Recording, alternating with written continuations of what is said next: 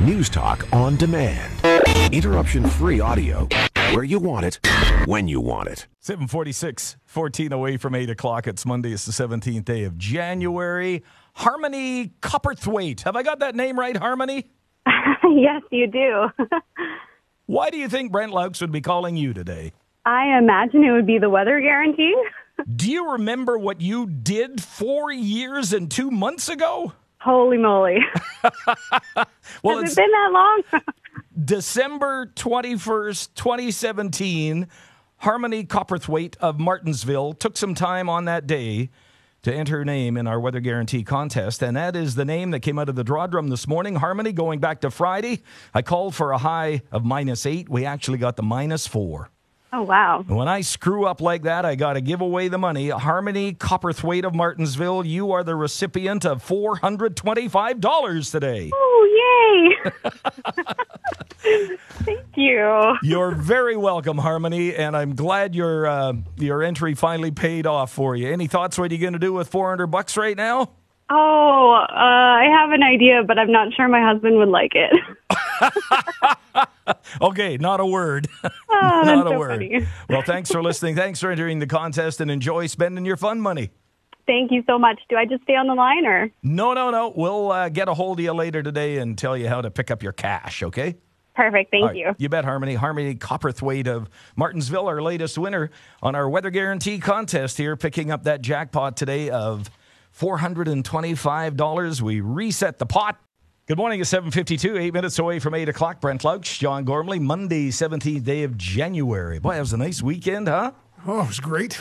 And I noticed Jamie Nye this morning didn't mention the Bengals. No. Beating his Raiders. He was talking about all the other teams. The Bengals just didn't come up. I noticed that, it was too. a sad morning for a sad day for the Raiders fans, but uh, what a weekend for football. It really was. And uh, poor Tony, uh, Tony Romo yesterday watching. I, I, I love him on the game, but he was so pulling for his You Dallas. Cowboys to win that game. But and, and what a weird finish. You know, Yeah, the Cowboys really. the Cowboys had that chance to do it. And uh, oh, it was a great game. And who is it plays your Packers now next weekend? Uh, 49ers. See, 49ers are a pesky team, Yeah. and they can hurt you. I would have preferred the Cowboys. Yeah, Um, yeah. And plus, it would be just a more of a, an old school rivalry, but uh, that'll be good. I, I don't know that I'm comfortable saying this, but I suspect the Packers are probably going to win that game.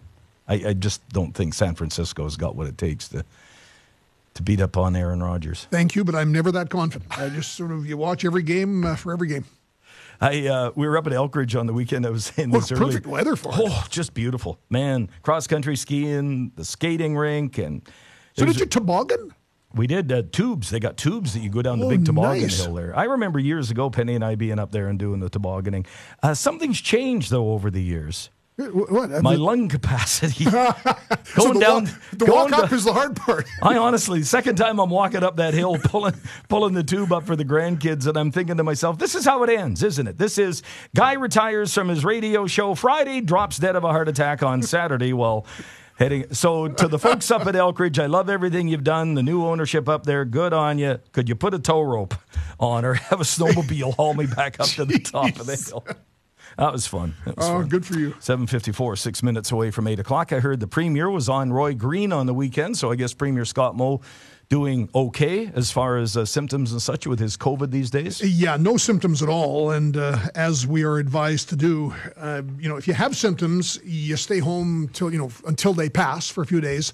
Or if you don't have symptoms, you do five days from your test. So uh, I guess that's what he is doing. And uh, I guess he tested what Wednesday, Thursday, whenever. So he'll be back at work this week. Okay, 754, six minutes away from 8 o'clock. Wasn't that wild seeing these satellite photographs of this underwater volcano that basically obliterated an island uh, in the South Pacific, uh, not that far from the main island of Tonga?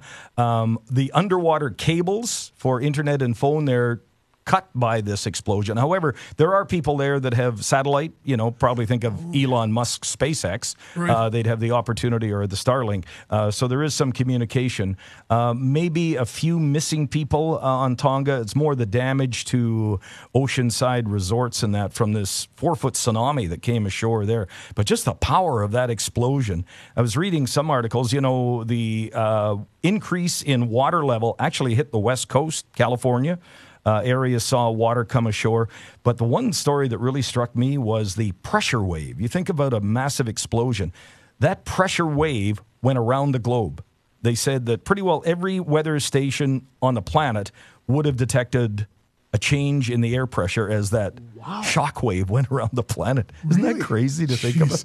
Well, and when you look at all of those volcanic islands, which so many of the Oh, islands in yeah. the South The Ring of Fire all yeah, around the Pacific Rim. all it is. Boy, Then- amazing. and then you see the people that talk about the whole Yellowstone situation. See, as soon as you said that, I, I was not going to say it. No, but don't. that Yellowstone thing, you know, as a as an occupant of this continent. yeah. I know. If that goes, sayonara, you know. Farewell, my friends. Uh, four minutes away from 8 o'clock. Monday with the Gormley Show. What's your plan? Going to be a busy one. Uh, we were laughing. We'll do this uh, in the show uh, about 11 o'clock this morning. The Saskatchewan Safety Council has this skid course. Yeah. And of course, a lot of new Canadians rush to sign up. And I'm thinking, that's great. But there's a lot of born and raised Canadians who could take a skid course. Uh, we're going to check in with uh, Lee Carlson, who's the head instructor for the Safety Council, and uh, we'll get a good chance to chat with uh, Instructor Lee on everything you need to know about your car. What are some of the myths about driving out of a skid? What works? Uh, we'll start with Joe Blondeau. It's been a couple of weeks since we've chatted with our microbiologist friend, and uh, the numbers, as were predicted in Omicron, are high. We knew they would be.